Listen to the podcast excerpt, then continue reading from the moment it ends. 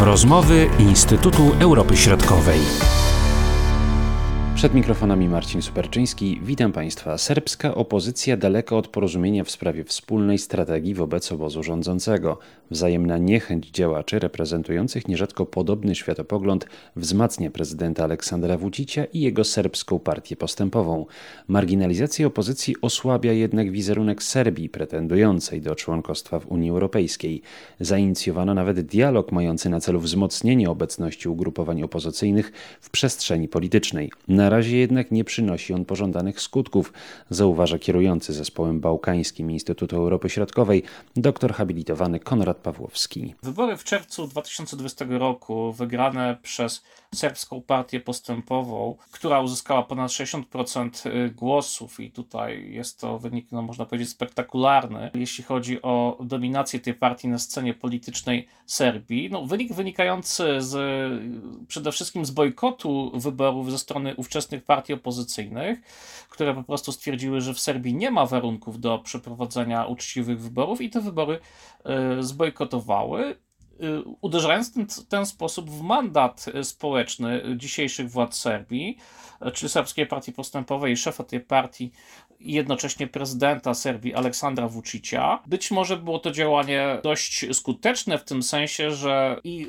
społeczeństwo serbskie, ale także społeczność międzynarodowa zobaczyły, że no, sytuacja na serbskiej scenie politycznej jest dość specyficzna i ta dominacja jednej partii, konsolidacja władzy w ręku prezydenta no, jest trudna do podważenia. Myślę, że sam prezydent Serbii zresztą jest świadomy te, tego faktu pewnej niezręczności takiej, takiej konsolidacji władzy, bo jeszcze przed utworzeniem nowego rządu prezydent Vucic zapowiedział, że w Serbii odbędą się kolejne wybory, wybory przedterminowe, które mają według y, dalej obowiązujących zapowiedzi mają odbyć się do kwietnia 2022 roku. Więc w takim sensie bojkot wyborów był sukcesem opozycji. Ponieważ no, strona rządowa została zmuszona jednak do przyznania, że ta reprezentacja polityczna na poziomie parlamentu, czyli Zgromadzenia Serbii, jest dość specyficzna, bo po prostu w tym parlamencie nie ma, faktycznie nie ma opozycji.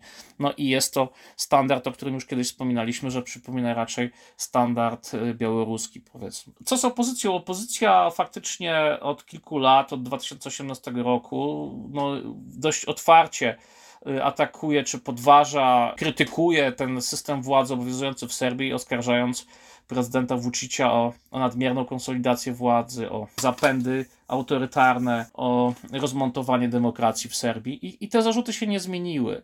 Pamiętajmy, że w latach 2018, od grudnia 2018 faktycznie do marca 2020 roku w Serbii trwały protesty przeciwko tej sytuacji politycznej, głównie oczywiście przeciwko samemu prezydentowi e, Vuciciowi. Natomiast te protesty się zakończyły no, w sytuacji wybuchu pandemii 19, no, one się musiały zakończyć. Natomiast problemy, które, e, do których odnosiły się te protesty, na pewno się nie zakończyły. Serbska y, opozycja w dalszym ciągu konsekwentnie pokazuje, czy krytykuje, wskazuje na obecny stan demokracji w Serbii, wskazując, że w Serbii po prostu doszło do zwrotu w stronę systemu autorytarnego i pod rządami y, prezydenta Vucicia Serbia po prostu nie jest już państwem demokratycznym. I, i te zarzuty opozycji się nie zmieniły.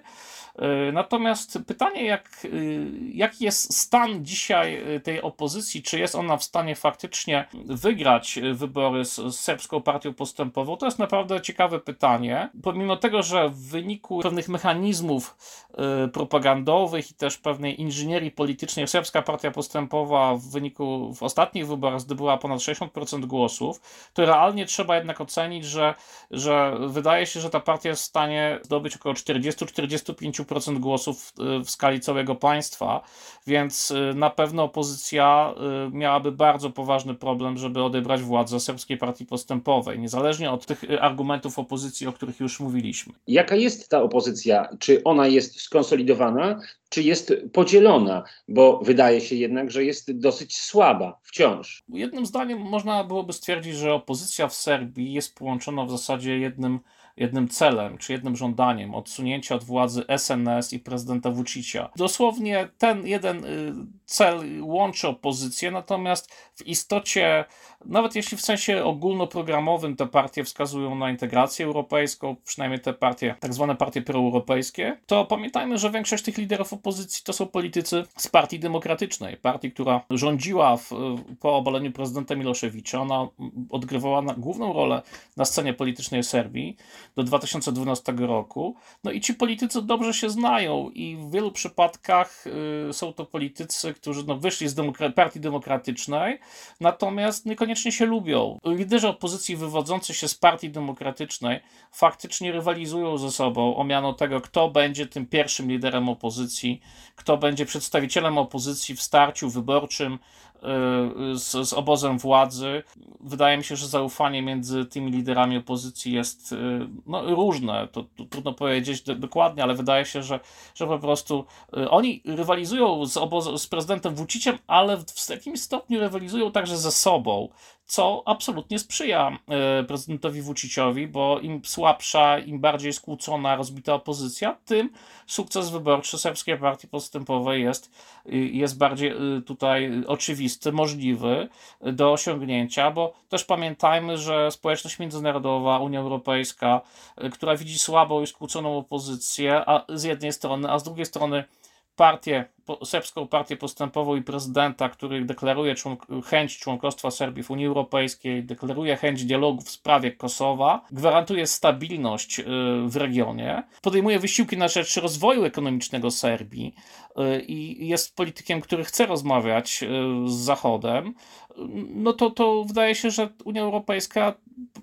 nie tylko Unia Europejska widzi w, w obecnym obozie władzy tą siłę polityczną, która niezależnie od pewnych zarzutów adresowanych pod adresem właśnie obecnej, obecnych władz Serbii, to jest ta siła polityczna, która po prostu jest siłą dominującą na scenie politycznej Serbii, niezależnie od tych oskarżeń ze strony przedstawicieli opozycji. Opozycja serbska wydaje się być takim chłopcem do bicia, bo ona, y, tak jak y, mówimy o tym, jest y, słaba, jest podzielona, ale na przykład w mediach, czy w ogóle ze strony tych prominentnych działaczy partii e, rządzącej, to właśnie opozycja obarcza się o szereg nieszczęść, w cudzysłowie, e, państwa serbskiego. Tak, no pamiętajmy, że ta opozycja też jest bardzo różnorodna, bo y, to jest opozycja z jednej strony proeuropejska, partia o charakterze liberalnym, y, demokratycznym, ale z drugiej strony to są partie prawicowe, niektóre nawet ekstremistyczne, prorosyjskie na pewno, y, które widzą kierunek y, polityki zagranicznej Serbii, niekoniecznie w stronę Zachodu, ale właśnie na przykład w, w stronę bliższych relacji z Rosją. I to jest zresztą argument, który prezydent Vucic, który y, z jednej strony sam y, buduje swój wizerunek polityka prorosyjskiego, na użytek poparcia społecznego w Serbii, ale także no, na użytek podtrzymania tych y, oficjalnie bardzo dobrych relacji z Rosją. Ten sam argument y, w dyskusjach z politykami Zachodu, no możemy się domyślać, że prezydent Vucic wyraźnie podkreśla, że on jest gwarantem stabilności y, europejskiej aspiracji Serbii, natomiast opozycja, a przynajmniej część opozycji jest opozycją prorosyjską i ona no, nie może zagwarantować tego, że Serbia będzie członkiem Unii Europejskiej, więc ten, ten argument jest jest jednym z argumentów, czy jest jednym z oskarżeń, które pojawiają się w debacie y, publicznej w Serbii, ale także oczywiście ta debata jest bardzo widoczna w tym, co dzieje się w serbskich mediach. Te media są bardzo mocno stabloidyzowane. W zasadzie jest to dość zwulgaryzowana dyskusja polityczna, mówię to z przykrością.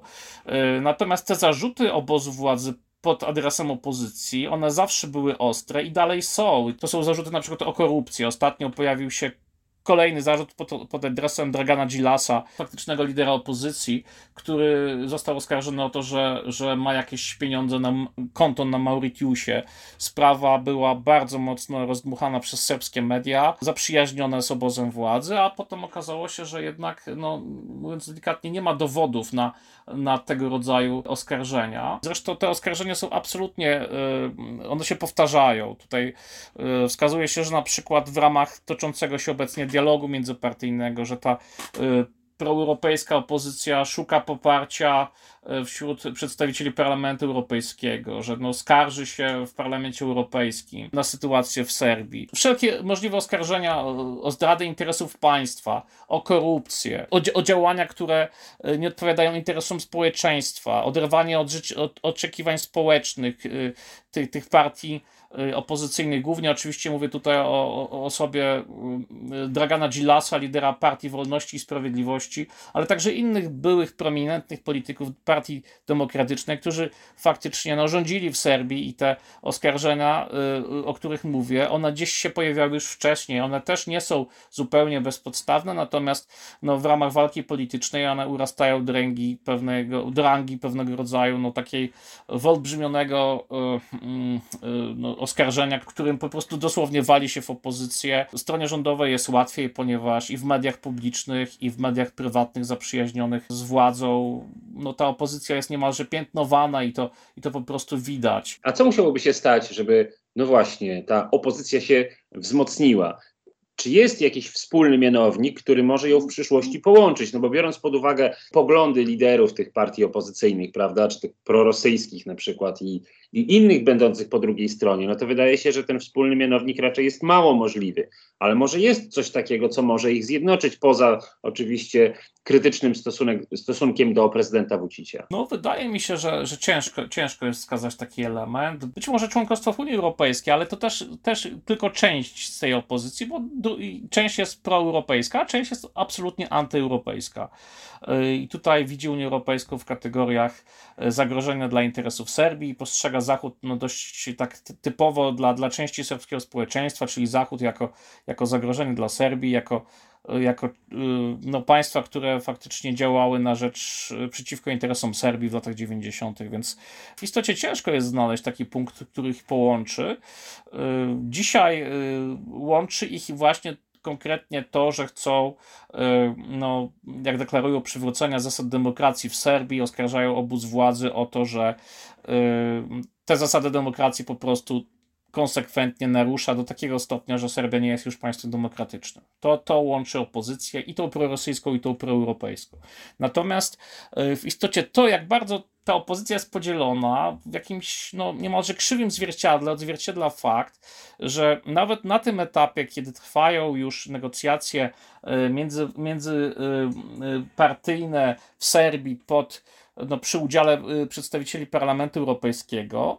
Y, nawet na tym, na tym poziomie, gdzie w zasadzie tutaj należałoby pewnie stworzyć wspólny blok opozycyjny i przedstawić się jako skonsolidowana opozycja przeciwko obozowi władzy. Nawet tutaj te partie nie są w stanie się zjednoczyć. I mówię tutaj nawet nie o wszystkich partiach, tylko o tych proeuropejskich, liberalno-proeuropejskich y, partiach, y, na przykład Partii Wolności i Sprawiedliwości Dragana Gilasa, czy Partii Socjaldemokratycznej, byłego prezydenta Borysia, Borysa Tadicia, które y, rozmawiając 5, 5 maja 2021 roku, rozmawiając online z przedstawicielami Parlamentu Europejskiego, nie potrafili razem przyjść na spotkanie, tylko przy, przyszły to partie osobno, przedstawiciele tych partii, liderzy tych partii i, i paru innych przyszli osobno. E, więc nawet ten blok demokratyczny w ramach opozycji faktycznie dzieli się na, e, na te partie, co pewnie wynika właśnie z tej rywalizacji personalnej między liderami, e, liderami opozycji. Oni się wszyscy wywodzą z partii demokratycznej i tutaj no, widać wyraźnie tę antypatię. Myślę, że takimi trzema liderami opozycji na dzień dzisiejszy są yy, trzema, być może czterema. Jest, yy, jest właśnie Dragan Gilas, yy, lider Partii Wolności i Sprawiedliwości. Wuk Jeremić, lider Partii Ludowej, prezydent, były prezydent Serbii Borys Tadić na czele Partii Socjaldemokratycznej oraz osoba bardzo, bardzo dynamiczna, która punktuje y, wszystkie grzechy obecnej władzy, Marinika Tepić z partii y, Dragana Gilasa, z partii Wolności i Sprawiedliwości. Pamiętajmy, że w Serbii w 2022 roku y, odbędą się wybory i to będą takie wybory, które władza chce skumulować. To będą wybory na urząd prezydenta państwa, to będą prawdopodobnie wybory, przedterminowe wybory do zgromadzenia Serbii, czyli wybory, wybory parlamentarne i jeszcze będą wybory y, y, lokalne w Belgradzie. Stanowisko burmistrza Belgradu jest bardzo ważnym faktycznie stanowiskiem i na pewno serbska partia postępowa będzie chciała, żeby był to polityk związany z, z obozem władzy, ponieważ ewentualne zwycięstwo przedstawiciela opozycji no, dużo by skomplikowało SNS i prezydentowi Vuciciowi, bo tu chyba możemy powiedzieć, że no, wydaje się, że prezydent Vucic jest zdeterminowany do tego, żeby żeby przy władzy pozostać i wszystkie jego działania na to wskazują. Ta konsolidacja własnego zaplecza politycznego, która ma dzisiaj miejsce, z jednej strony walka z wewnętrzną opozycją, walka, no tutaj oskarżenia pod, pod adresem e, Nebojszy Stefanowicia, ministra obrony narodowej w Serbii, byłego ministra e, spraw wewnętrznych, który został oskarżony o to, że, o, o to, że pod, w czasie jego, jego urzędowania prezydent Vucic był podsłuchiwany przez służby państwowe, no to jest poważne oskarżenie. Prezydent Vucic e, faktycznie rządzi w ramach SNS dość twardą ręką, czyli e, no otwarcie, otwarcie mówi, że ci politycy powinni być bardziej dynamiczni, sugeruje, że e, ci, którzy się nie sprawdzają, zostaną no, odsunięci, zamienieni przez kolejnych polityków. To jest taki, taki element konsolidacji władzy w ramach samej partii SNS, który, który no, pozwala prezydentowi tą władzę kontynuować jeśli chodzi o jego, jego władzę w, i w partii, i w sumie w państwie. Ja może tylko dodam, że bardzo ciekawym wydarzeniem, które się dzisiaj dzieje, jest to, że w maju, ku zaskoczeniu wie, wielu analityków, prezydent Vucic zaproponował, żeby serbski ruch patriotyczny, SPAS, Aleksandra Szapicia, to jest taka partia, która, która weszła do parlamentu, jest, jest to nowa partia, ale ona była dość e, no, w oczywisty sposób kojarzona jako, jako taka przystawka do SNS, partia, partia związana z SNS. E, Vucic zaproponował, żeby SPAS i SNS po prostu się połączyły. Szczegółów na razie nie znamy, ale faktycznie wchłonięcie SPAS do serbskiej partii postępowej będzie oznaczało, że e, Szapić jako no, były sportowiec i popularny polityk stanie się no, postacią, ważną postacią polityczną w ramach serbskiej partii postępowej. Być może dojdzie do, jakiejś, y, do jakiegoś przesunięcia kadrowego w ramach SNS i być może właśnie Aleksander Szapić zostanie nowym burmistrzem Belgradu, ale już jako polityk serbskiej partii postępowej. W ten sposób, jak niektórzy spekulują, prezydent Vucic konsekwentnie wzmacnia swoją władzę w ramach serbskiej partii postępowej, eliminując potencjalną krytykę i wewnętrzną, no i y, pewnie krytykę ze strony, ze strony części społeczeństwa. A jak wygląda dialog pomiędzy y, partią rządzącą, a opozycją pod właśnie auspicjami Parlamentu Europejskiego. Dialog y, faktycznie ciągnie się od kilku lat. Y, rozpoczął się w 2019 roku.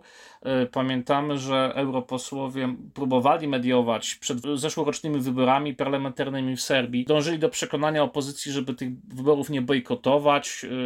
Jak, jak powiedzieliśmy, wybory zostały zbojkotowane przez część opozycji i faktycznie stało się jasne, że, że ten pad polityczny, który w Serbii od kilku lat narastał, y, no tylko się powiększył i kryzys polityczny wisi w powietrzu, bo jeżeli no nie wybory są w stanie doprowadzić do, do osłabienia kryzysu politycznego, no, no to co, prawda? Tutaj się pojawiają y, takie, takie różne opinie, że, że być może ulica kiedyś w przyszłości, więc to, to zadanie dla, dla y, europarlamentarzystów, żeby rozładować to napięcie polityczne w Serbii, no jest, jest to poważne zadanie, natomiast dialog, który który został oficjalnie wznowiony 1 marca 2021 roku między stroną rządową i partiami opozycyjnymi, no, rozpoczął się na takim wolnym biegu. Jakby tej dynamiki dialogu y, trudno się doszukać y, z, z, wielu powodów. Dialog faktycznie jest y, w jakimś stopniu narzucony jednak przez Unię Europejską, która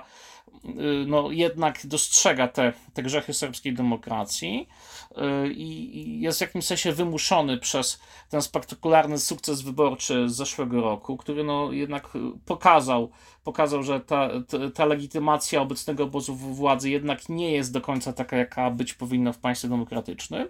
Natomiast, y, natomiast opozycja faktycznie też podchodzi do tego dialogu w, w różny sposób, ponieważ nie do końca też jest przekonana, że te negocjacje są na poważnie, y, że, ponieważ część opozycji przynajmniej uważa, że stanowisko Parlamentu Europejskiego w istocie jest jednak y, pewną legitymacją reżimu prezydenta Vucicia, tak jak oni to definiują, i że faktycznie te negocjacje mają w istocie doprowadzić do tego, że opozycja weźmie udział w kolejnych wyborach parlamentarnych, y, legitymizując wynik tych wyborów, zapewne zwycięstwo serbskiej partii postępowej. Więc te, te, te negocjacje się y, faktycznie rozpoczęły na takim bardzo powolnym, takim bardzo powolnym wchodzeniem w dyskusję na temat, czym ten dialog powinien być, kto powinien negocjować, w jakiej formule powinien negocjować. I na takiej dyskusji bardzo mało dynamicznej minęły pierwsze trzy miesiące. Ostatecznie dialog rozpoczął się 1 marca 2021 roku spotkaniem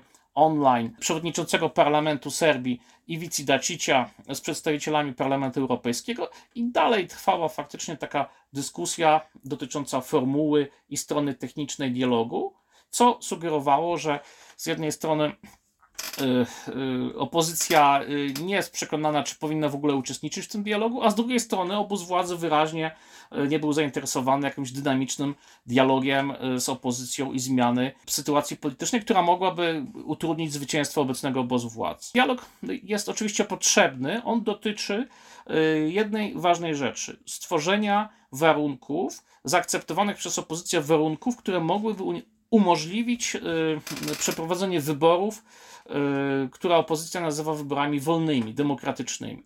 Jakie są żądania opozycji? To jest y, w pierwszym rzędzie otwarcie mediów, czyli no, wprowadzenie jakiejś formy kontroli nad przekazem nad, w mediach publicznych ze strony, ze strony przedstawicieli opozycji. Wymiana członków y, REM to jest ciało, które przy, przypomina naszą Krajową Radę Radiofonii i Telewizji, czyli no, wprowadzenie jakiejś formuły administracyjnej kontroli nad przekazem medialnym przez przedstawicieli opozycji. Pojawiały się nawet dość ekscentryczne opinie, żeby stworzyć ministerstwo do spraw wyborów, czy, czy jakiś specjalny urząd, który miałby kontrolować właśnie to, że te warunki zostaną zostaną faktycznie zagwarantowane, że opozycja będzie miała dostęp do mediów publicznych, że będzie w stanie przedstawić swoje stanowisko i że w mediach, tak jak wskazują przedstawiciele opozycji, zakończy się ta jednostronna, z jednej strony nagonka na opozycję, a z drugiej strony propaganda sukcesu obozu władzy i samego prezydenta Vucicia. Inne żądania y, to także żądania dotyczące właśnie kontroli czy ograniczenia możliwości wywierania nacisków na osoby zatrudnione w administracji publicznej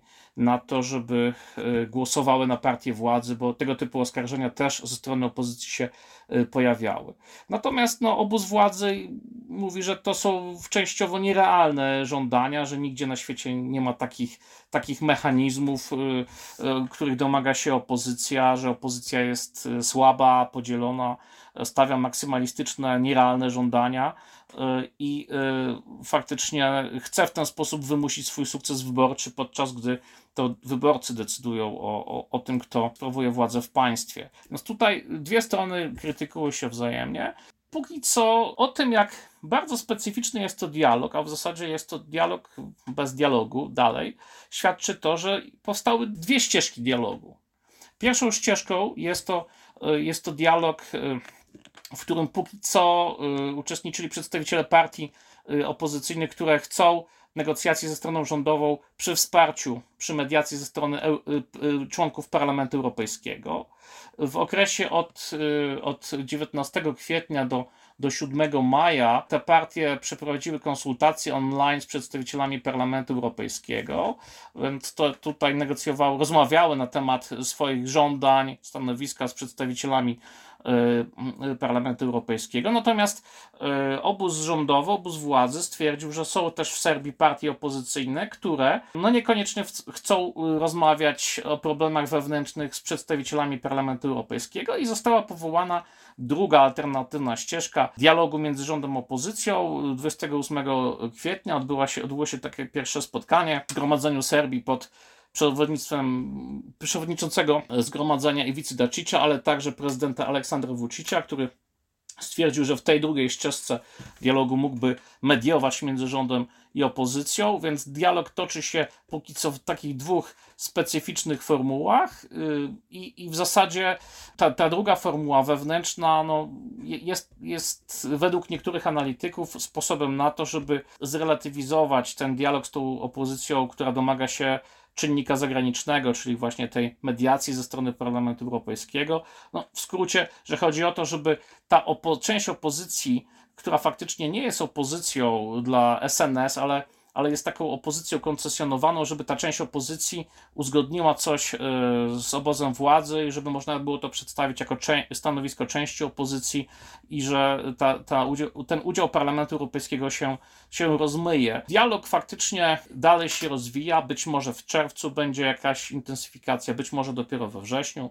W międzyczasie są wakacje i to nie jest dobry okres na podejmowanie jakichś poważnych decyzji politycznych. Pytanie, kiedy dialog się powinien zakończyć? No pewnie jak najszybciej, żeby przynajmniej te pół roku przed wyborami można było jakieś, jakieś żądania opozycji no, przyjąć i pewnie je implementować. Natomiast cały absurd tej sytuacji polega na tym, że y, nawet jeżeli w Serbii zostaną wprowadzone jakieś konkretne zmiany w prawie, to te zmiany nie, nie, nie wiem, czy one są aż, aż tak bardzo kluczowe, bo problemem nie jest to, że nie ma rozwiązań prawnych. One w dużej części są. Problemem jest coś innego, to, że one nie są implementowane. Więc być może dialog zakończy się tym, że wszyscy coś uzgodnią, wynegocjują jakieś zmiany formalno-prawne, ale kluczem do do tego, żeby opozycja faktycznie wzięła udział w tych wyborach, będzie to, czy, czy strona rządowa będzie chciała te zmiany implementować. I tutaj na to pytanie w zasadzie ciężko jest odpowiedzieć, bo jak powiedzieliśmy, wydaje się, że strona rządowa nie jest zainteresowana absolutnie